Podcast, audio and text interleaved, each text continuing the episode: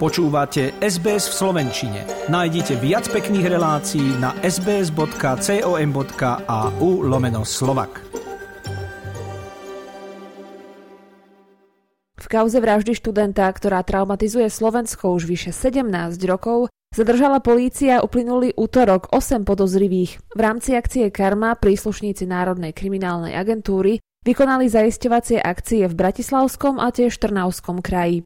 Osem z podozrivých o pár dní pustili na slobodu a z vraždy študenta obvinili bratislavského advokáta Adama Puškára, ďalšie informácie však polícia neposkytla. K vražde 21-ročného študenta Daniela Tupého došlo 4. novembra v roku 2005 na Tyršovom nábreží v Bratislave. Jeden z najzávažnejších trestných činov, aké sa na Slovensku stali, dosiaľ neobjasnili a nikto za ne nebol potrestaný. Skutok sa stalo v večerných hodinách, keď na študenta zaútočila skupina maskovaných mužov, ktorí boli vyzbrojení nožami a boxermi. Podľa svetkov mal útok trvať asi minútu. Šiesti ľudia utrpeli zranenia, z toho jeden vážne.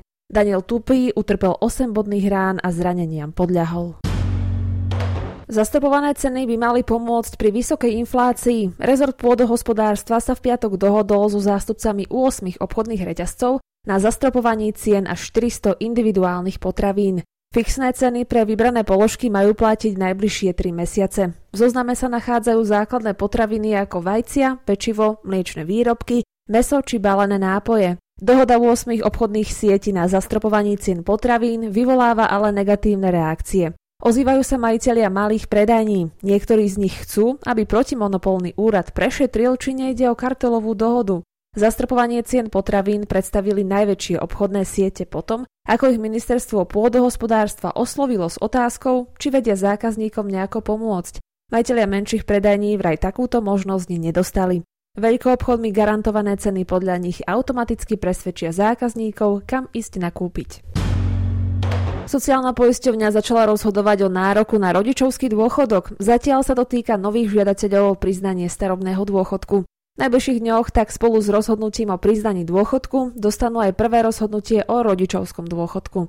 Dočasne poverený minister práce Milan Krajniak za sme rodina odhaduje, že na príspevok bude mať v tomto roku nárok asi 800 tisíc dôchodcov.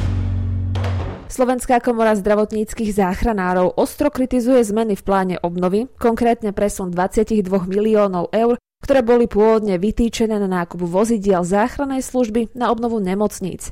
Tvrdia, že nové vozidlá nutne potrebujú. Ide o komfort, ale aj bezpečie preváženého pacienta.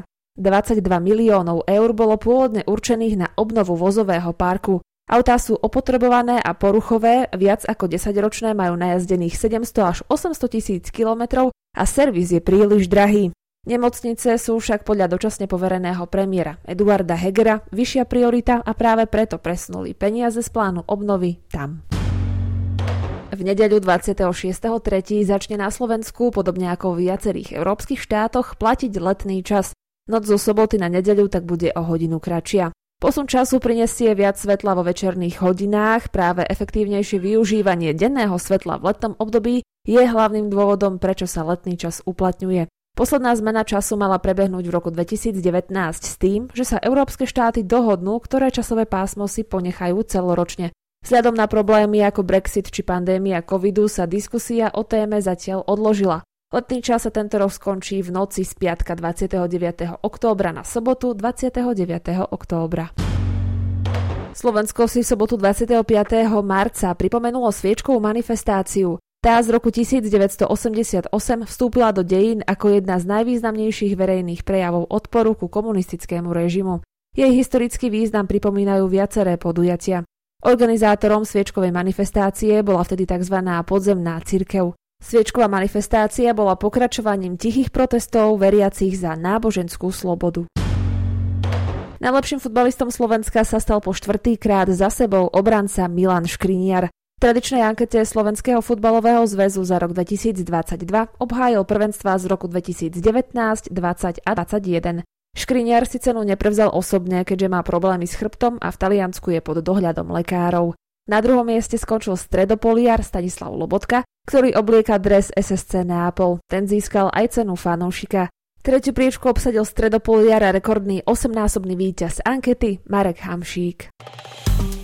Páči sa mi? Zdieľajte, komentujte, sledujte SBS v Slovenčine na Facebooku.